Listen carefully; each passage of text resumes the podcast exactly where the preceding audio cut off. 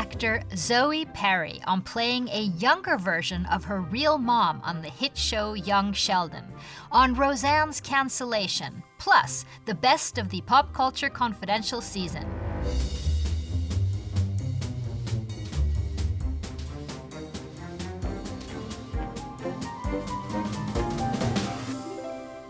Hey guys, welcome to Pop Culture Confidential, a Spotify original. I'm Christina Yerling Biro. So later on the show, I talk to actor Zoe Perry from the hit CBS sitcom Young Sheldon. Now, she's doing something I don't know if I've seen on TV before. She's playing the younger version of the part that her real mom, who we know from Roseanne and Lady Bird, Laurie Metcalf, originated on the massive hit Big Bang Theory. Sheldon Cooper's mom, Mary. Later on the show, I talked to Zoe Perry about following in her parents' footsteps, her thoughts on the cancellation of the Roseanne reboot after Roseanne Barr's racist tweets, and her own hit show, Young Sheldon. But first, Henry Winkler, Michael Kenneth Williams, legendary costume designer of Black Panther Ruth Carter, The Shape of Water's Doug Jones, Gustaf Skarsgård, Manhunt Unabomber, Queer Eye, Killing Eve, the Me Too movement. These are just a few of the great guests, shows, and themes that have been a part of the Pop Culture Confidential spring season. The thrill of doing this show for me and my goal has always been to reflect our cultural moment and dive into stuff that interests me books, shows, trends, and topics, the fun ones and the more difficult. How pop culture intersects with politics, with our lives, and just what's entertaining us right now. The pop culture spring season has been a blast. This winter, Ahead of the movie The Shape of Water being nominated for 13 Oscars and winning four major categories, I got to talk to actor Doug Jones, who plays the iconic amphibian man in The Shape of Water and has worked with director Guillermo del Toro many times. Uh, I feel like I'm a monster myself, in, in a way, and I, and I think anybody who is slightly who isn't perfect uh, understands what it feels like to be the monster in the room. Um, and and you know when I was when I was a teenager, I thought I was the only one. Why would you say you're a monster? Well, uh, as a teenager, I'm I'm I'm tall. I'm very tall. I'm very skinny. Uh, I was not athletically inclined. I, I, was I ran track and cross country, but I didn't know how to. I couldn't ba- uh, bounce a basketball, uh, and so when you grow up in Indiana in the Midwest in America, uh, that that's a great way to be made fun of if you mm-hmm. don't fit that perfect small sliver of what's considered normal. So uh, so for me, I, I was like, I was an odd looking class clown. And so I, I developed a sense of humor as, as a, a, means of survival.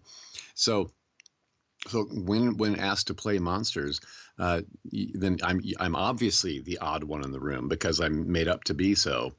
But, uh, but I can relate to the heart and soul of what that feels like because uh, the classic monster tales that that inspired Guillermo and the movies he makes himself with a creature in it. Mm-hmm um, the creature is always a, a sympathetic being where um, where he didn't ask for the situation he's in.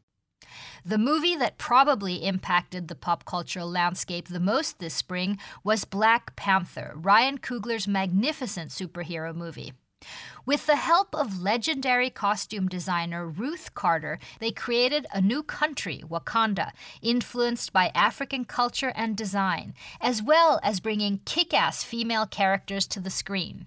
I asked Miss Carter what vision she and director Ryan Coogler had for the women of Wakanda.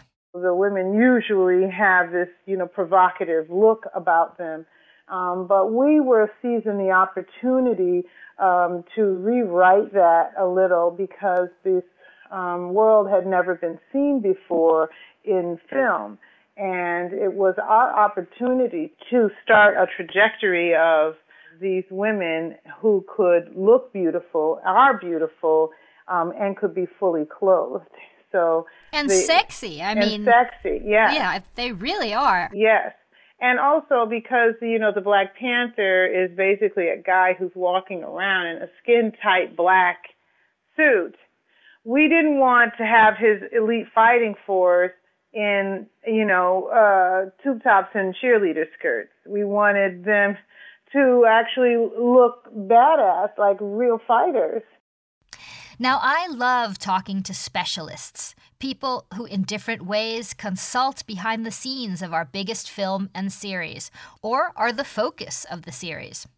One of my most interesting conversations this season was with former FBI agent and criminal profiler James Fitz Fitzgerald, one of the agents who brought down the Unabomber, Ted Kaczynski.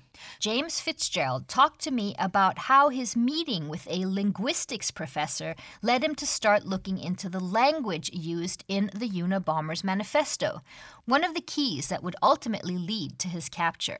He had been given an advance copy of the manifesto. That's the 56 uh, page, 35,000 word uh, treatise that the Unabomber wrote, and who and, and he wanted it published by the New York Times or the Washington Post. And if so, he would agree to stop bombing. Mm-hmm. So I talked to this. His name is Professor Roger Shuy, retired from Georgetown, and he's the first linguist I ever met.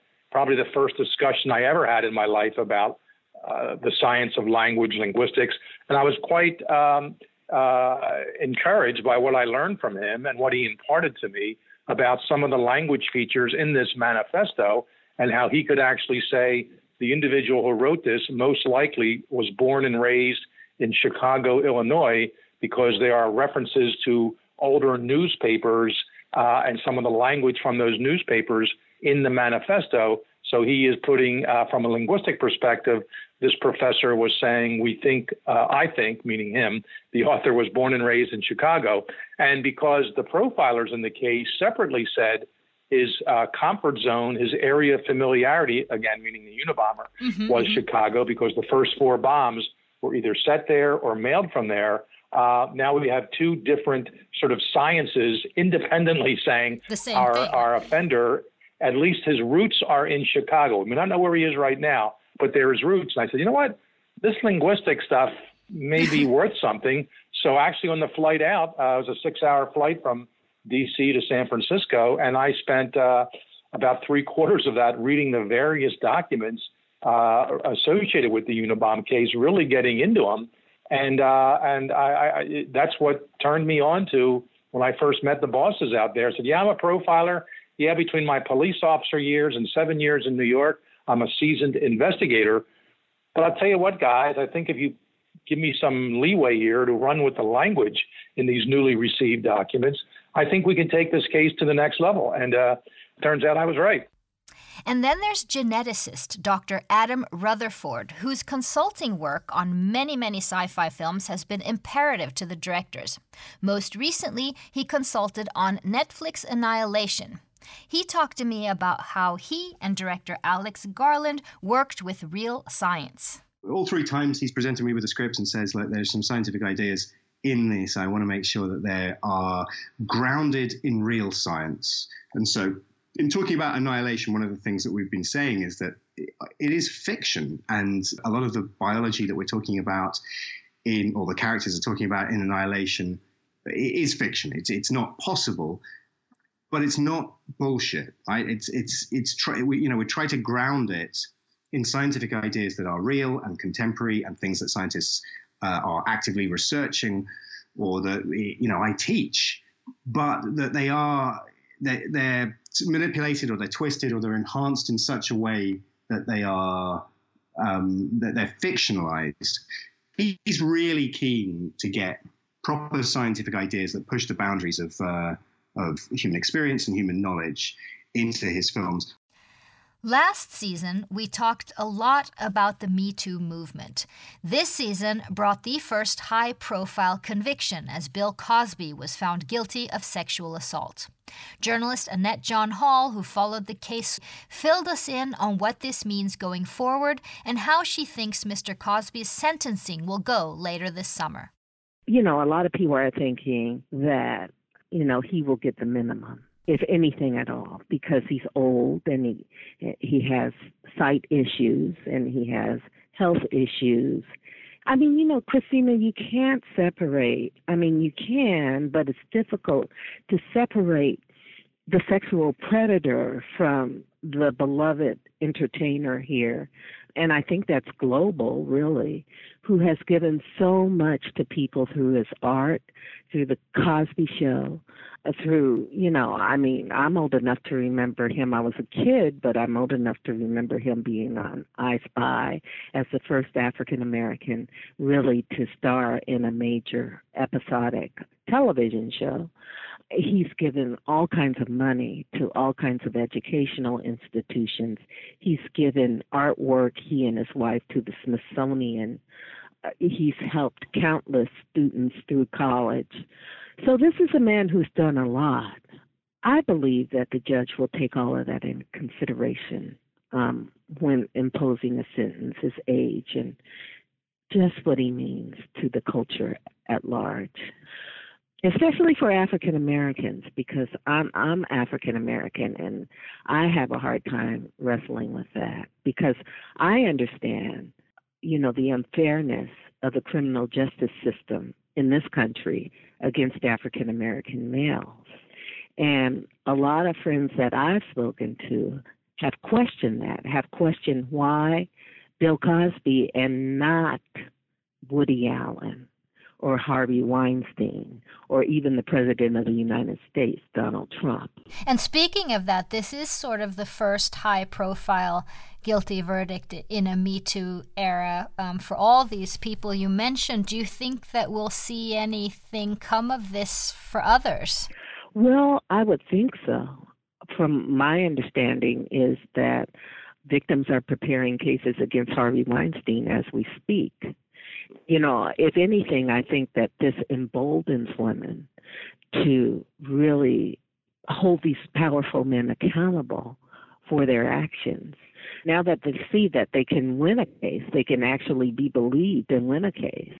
Right. A global conversation about why women's stories aren't believed over. Right. That's correct. Screenwriter and host of the hugely popular podcast Scriptnotes, Craig Mazin talked to me about his experiences working with the Weinsteins. It was very difficult. Um, mostly, I worked with Bob. I would say 98% of my dealings with their company, first as Miramax and, and Dimension, and then as the Weinstein Company, was with Bob. And so I never, I mean, you know, I had probably four or five conversations with Harvey over the course of seven or eight years. And I should say, and I always do that, I had no idea um, about what was going on. Um, I, I, knew that from experience that both of them could be very abusive verbally. Um, certainly, Bob was verbally abusive to me, and it was hard, and it it was bad. Which movies were these? Well, so Scary Movie three and Scary Movie Four and superhero the, the parody movies, you know, um, were all written and produced under duress, oh, great wow. duress, from Bob, and uh, and they were hard enough to begin with. Um, and by the time we got to the last one, um, it got really bad, and it, it was, you know, it definitely messed me up, and and so again, I have to say, all this comes with the asterisk, and yet that company, at least Harvey, was certainly capable of doing far, far worse and did far, far worse to other people. So I can't, I'm not, I can't really complain. It would, it's unseemly to complain um, about my experience. I think I'm just, it's terrifying. Um, that whole thing is terrifying because I didn't know. And that that actually is very disturbing to think about. You know, people when they discover serial killers, the the classic thing that the person that's interviewed the neighbor, you know, I did uh, he seemed like a, you know, perfectly normal guy. That's what the neighbor always says and you think, "Really? Jeffrey Dahmer seemed like a perfectly normal guy even though he was eating people?" And then, you know, I knew that, you know, certainly Harvey was not a perfectly normal guy but I did not see. I it just didn't register that that was a thing that could be going on, and it's just terrible. I just my heart goes out to everybody that ever worked for those guys. Honestly, anyone, but in particular, um, God, you know the women. Uh, it's just yeah, it's heartbreaking. Several great books have covered how women have revolutionized TV and entertainment. Comedy writer Nell Scovell talked to us about her many experiences of being the only woman in the writer's room. And author Joy Press's book, Stealing the Show, chronicled many women who have revolutionized television. A lot of those women, eh, eh, certainly some of the women in my book, have just battled through it. Um, it's their personality and, you know, certainly somebody like Amy Sherman Palladino, um, who created Gilmore Girls and, and now uh, Marvelous Mrs. Maisel, um, you know, basically just said at one point she was getting calls from, you know, executives constantly harassing her about things. And, and she just said, you know, look, you're not my mother. So either stop calling me or fire me, you know, one or the other. So you know, and that certainly um, is a, a, kind of one way to one way to work with it. Many of these women came through the ranks being the only woman in the writers' room, or one of two women in the writers' room. And so, you know, if you are the only one, it's strange. Your your being a woman becomes a big deal. And so, you know, they wanted to create crew and and writers' rooms where there were lots of women, lots of different kinds of voices. One of the stories that impacted me the most this season was one of my TV idols, Michael Kenneth Williams, who portrayed the iconic character Omar on The Wire. He talked about his new documentary, Raised in the System. It's a personal journey to expose the roots of the American mass incarceration crisis, the juvenile justice system. Here he talked about his own nephew's story. That's also part of the documentary.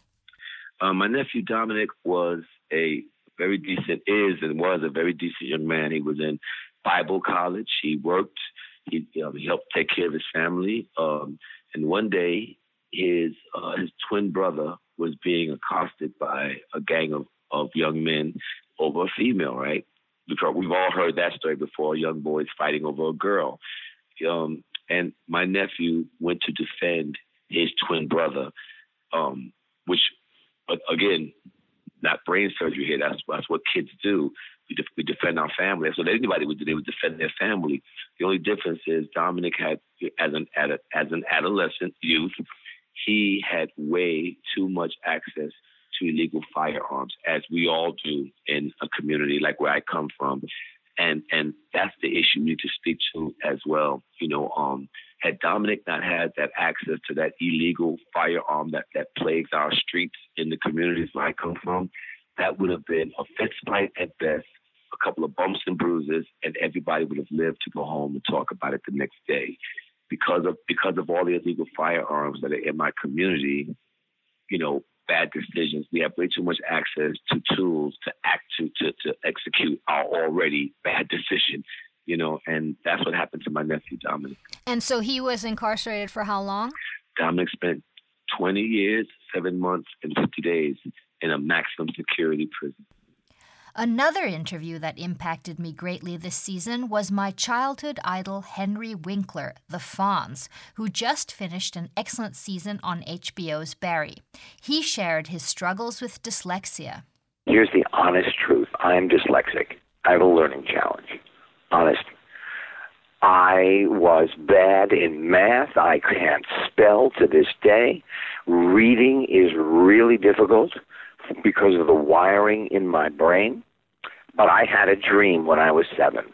And when I finally got to live my dream, and I lived it, I mean, times 57, when I got on Happy Days and I was having this incredible time, I did not grow an inch. Mm. I was no taller. I could not do math. I still couldn't spell. So something said in me, oh, I see. All this is happening, but maybe I'm not any different than I was the moment before I started this character. Mm-hmm. And then you have a family, and your children and your wife keep you grounded. They nail your shoes to the earth. I have to commend it. Your dedication to awareness for dyslexia has been incredible. If people have seen all the books that you have, you know, published, everything you've done to help people learn about this. But I'm really curious, how did you get through Yale? You you say yourself that you didn't read a book until you were like in your 30s. 31, right? That is true. And every book that I read uh, is like a triumph. I I have every book. Most of the books, almost 99% of the books that I read are hard copy and they sit on the shelf and they are I look at them every day and they are like a triumph. Each one is um, a little mountain that I have climbed. Mm-hmm. And you know where there is a will, there is a way. If you want something, you are going to figure out how to get it or just pack up your marbles and go home. But did you memorize texts or something when you were doing auditions? Well, I memorized it. I read it one word at a time so that I didn't leave any words out. My eyes would cross. I would fall asleep if I read, you know, for longer than 10 minutes. So I you just you find your way. You never lose your dyslexia, you only learn to negotiate it. And Swedes are everywhere. This season, I talked to director Johan Renck about his upcoming HBO series Chernobyl, and Gustaf Skarsgård, who's on this season of Westworld. We talked about what he learned from his famous father, Stellan. Like growing up with a dad who's an actor, as most people probably know, I didn't. Ha- I didn't like my my dad when I was a kid. He worked in the theater up until I was like eight. He worked in the theater you know 24 7 constantly rehearsing something playing something else. And he did a movie now and then. And it was it was tough. It was hard work. Um, so i didn't have any sort of misconception about this being a sort of glamorous occupation by any means back then. But i think there must have been something in his passion about it that was appealing to me as a kid. Uh, that what is that thing that he's doing that's obviously even more important than us you know? So so i think that was kind of infectious as a kid to see that sort of passion that dad had. So and then i got a chance to to try it out as you know a six year old or whenever i had my first little role uh, and i loved it. It was like i, I you know, get get to play pretends and, and get paid for it uh, you know even as a kid. And and the idea that that is an occupation is just amazing, or was amazing to me. So, so I, I decided really early on that that was what I wanted to do. And it turned out to be a really great year in television after all. Atlanta, Barry, and then there was one that I didn't expect to be crying to at every episode, and that was the reboot of Queer Eye. It turns out it has all the feels. Star Karamo Brown talked to me about a scary episode on Queer Eye when he thought he was being pulled over by a white police officer, and why this has resonated so much with viewers. Yeah, I'm happy that it happened because it allowed a conversation that I've been getting so many responses from people of all different races and cultural backgrounds who are just like, thank you for being willing to have that conversation and being willing to be open and allow him to be open. And so it's bringing to about some change. And one of my new favorite TV shows of the season was definitely Killing Eve, a terrifically acted, thrilling new show about an MI5 agent played by Sandra O, oh, chasing the psychopath killer Villanelle, played by Jodie Comer. The author of the Villanelle books, Luke Jennings, talked to me about how being tired of that bitter whiskey drinking detective trope inspired the two women in his stories spy stories, detective stories. I mean, I just devour them actually. But I have been disappointed in recent years because they get so techy, so tiresomely macho. The, the sort of loner guy with his love of jazz and his alcohol habit and his broken marriage. I mean, give us a break.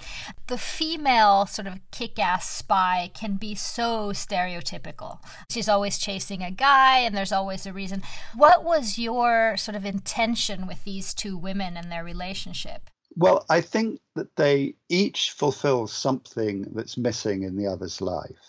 And they develop this kind of fascination for each other, which is, it's more of a of a tension that even when they're not in the same place, there is that tension between them they feel the other's presence and, and the consequence of the other's actions.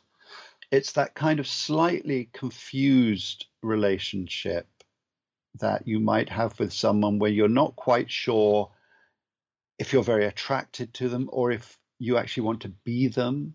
It's a fascination of opposites, and it's also a fascination of somebody who seems to have something that you can't hold and grasp in your own life. So they're complementary characters. And also, without wanting to put in a spoiler, Eve answers something in Villanelle's personal history that Villanelle responds to. So it, it's just a tension between them that they can't get each other out of each other's heads. They well, they can't get each other out of their own heads. And you can go back and find all of these interviews on popcultureconfidential.com. And now, Actor Zoe Perry grew up around the theater, on sitcom and television sets. Her parents are Laurie Metcalf. She played Jackie, Roseanne's sister, on the original Roseanne, as well as the newly canceled reboot, as well as Lady Bird's mom in Greta Gerwig's hit film. Her dad is Jeff Perry, star of the TV show Scandal.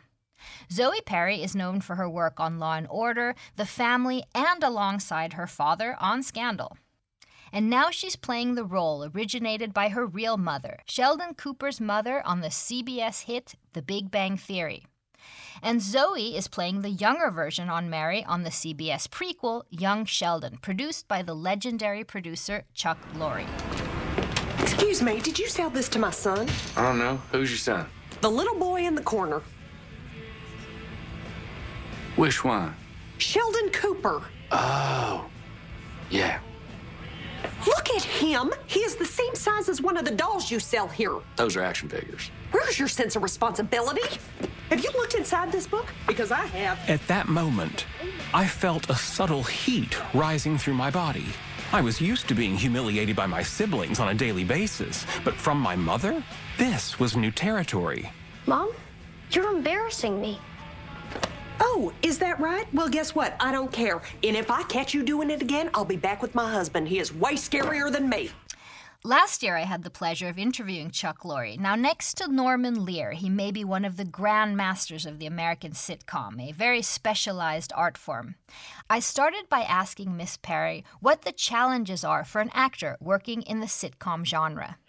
Oh, well, it's a good question. I mean, it is a, a challenge and a unique one, and um, I feel lucky to get to do it because it can be so fun. But but yes, there's a precision to it, and and um, people who are marvelous at it. I mean, Jim Parsons to name one, um, are are just so yeah. They can be so precise, but they make it look so easy, and uh, and that really is such a skill. Um, so I feel like I'm always trying to uh, perfect that or get better or evolve because um, you make someone laugh or you don't. Right, right. you know, and you know very, very quickly uh, whether or not you're successful. And you guys don't use a laugh track, I understand, which is the difference from his other shows. That's right. Yeah, we um, we're single camera, so there's no there's no audience. Um, it's just us. But we do have the benefit of uh, per- sometimes hearing our producers from, um, you know, off stage. Of course. Uh, and if we get a chuckle out of them, we think we've landed on something good. but what is the sort of special th- sauce that Mr. Lorre has? I don't know how to encapsulate all of it, except that I mean, clearly he's so talented. I mean, his humor is so so so funny, and it's so universal. Um, I think he's just always always managed to make even the most unlikely characters relatable. Right. And I think it's because he finds a humanity in all of them. Many of us try desperately to choose other paths than our parents. You can't get enough of working with them. Um, you are playing a younger version of your mother. Now, did you study her mannerisms in order to play Mary? Well, I definitely, knowing that I was going to go in and audition for this, I went back and I rewatched all of her episodes because I definitely wanted to be sure that I was, um, you know, living in the same world as her, that the dialect sounded similar, and that uh, any any way of uh, how she carried herself, you know, was something I could replicate. But I mean, uh, there are some things just naturally at my disposal when it comes to my voice and when it comes to mannerisms. Like that's that's uh, happily something I don't have to think too hard on. But um, when it comes to playing this version of Mary Cooper, I guess I've just found it a real privilege that I have a little latitude and some freedom because, you know, we're just being introduced to her at a different stage of her life. And she is different, I think, than than the one we get to know on the Big Bang and her priorities are different, her family dynamic is different and uh you know, and she doesn't she only has the life experience that she has at this stage. So, uh it's it's cool. You're really playing the original version of your mom, which is yeah, no one's yes. really done that before, right? I, I, I, can't remember going back into anyone doing what you got you and your mom are doing at the moment, but uh, maybe there are other examples. I know, surreal. Mm-hmm. I uh, I don't know. I don't know if it's ever happened before. Right. But you grew up on all kinds of sets, and particularly in the theater. I'm interested in, in what you've learned about your mother, and I mean more as a person. I, I, I was listening to Gwyneth Paltrow talk about her watching her mother Blythe Danner when she was young yeah. here, and what she sort of discovered about her as a woman. Have, have yeah. you what what can you say? Well, I know that growing up, um, yes, I, I definitely got to watch both my parents perform quite a bit in theater and got to attend theater with them. And I think the most impactful thing I took away was the passion they had for it. You know, they are very much who they are and still, you know, the same people who grew up in, you know, a suburb of Chicago and then in southern Illinois. And um I think it's because they were just always drawn to this particular art and uh and then luckily enough that passion always kind of remained with them. So it was a it was a cool experience to just see one's parents really love what they do mm-hmm. and and treat it with a, a particular level of respect and and uh work at it and you know never never really be satisfied that they had like figured it out you know they were always still very curious and so I, I guess I just feel really lucky that that same passion translated to me because, you know, I, there's no guarantee. But they did not want you to start acting, I understand. Was this your form of rebellion? uh, well, you know, I growing up I did not think I would act Ah. because uh, as much as I loved watching them, I I I was uh, fairly shy as a kid and uh I didn't think I had that particular ambition and they never dissuaded me, but once I decided I did want to pursue it, over time I I understood, you know, what any reservations they might have. They were they were never uh uh anything but vocally supportive. Um but I but I understood, you know, it's it, it's got to be scary to have your child pursue um any career with such uncertainty.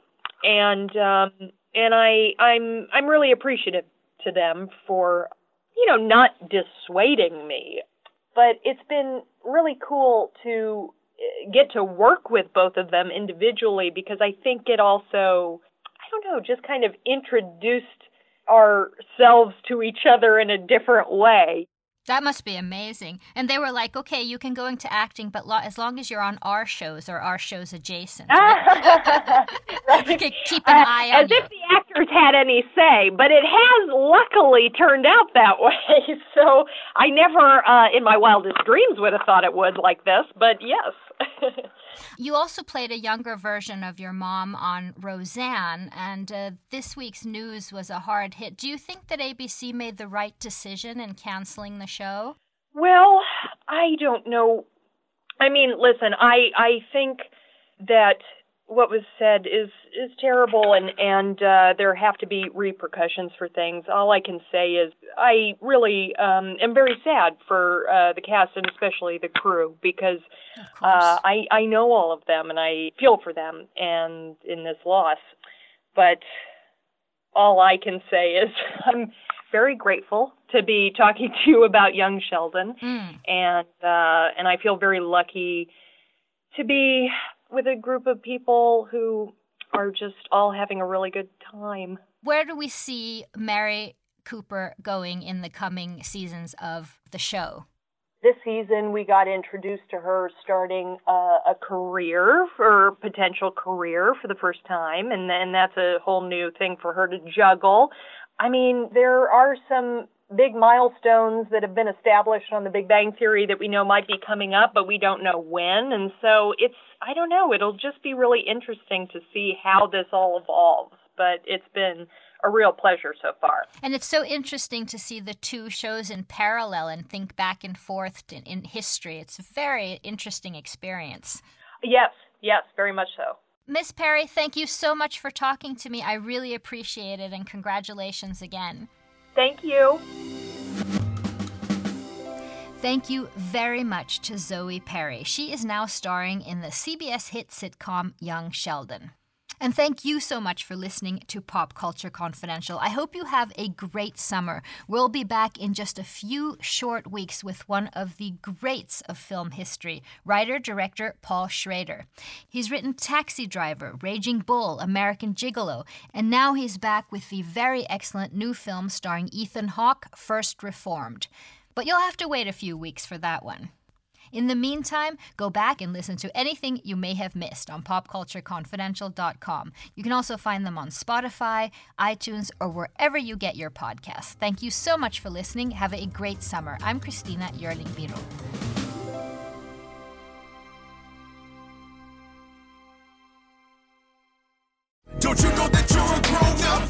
I'm a grown up. Me too. Yep, me too. But you know, these days being a grown up can really suck. Luckily, we're grown ups who grew up in the coolest generation. We had video arcades. And also some of the best TV and movies ever made. We lived the origin of awesome consumer electronics. The list goes on and on. Yep, Generation X. Exactly. And we're Gen X grown up. Every week, the Gen X Grown Up podcast explores media, tech, toys, games, and more from both yesterday and today. Through the eyes of Generation Xers who absolutely love that stuff. You can find us on iTunes or wherever you get your podcasts. Or find us on our website, genxgrownup.com. Life sucks as a grown up. All right, you think that was good enough? I, I hope so, man. I'm tired.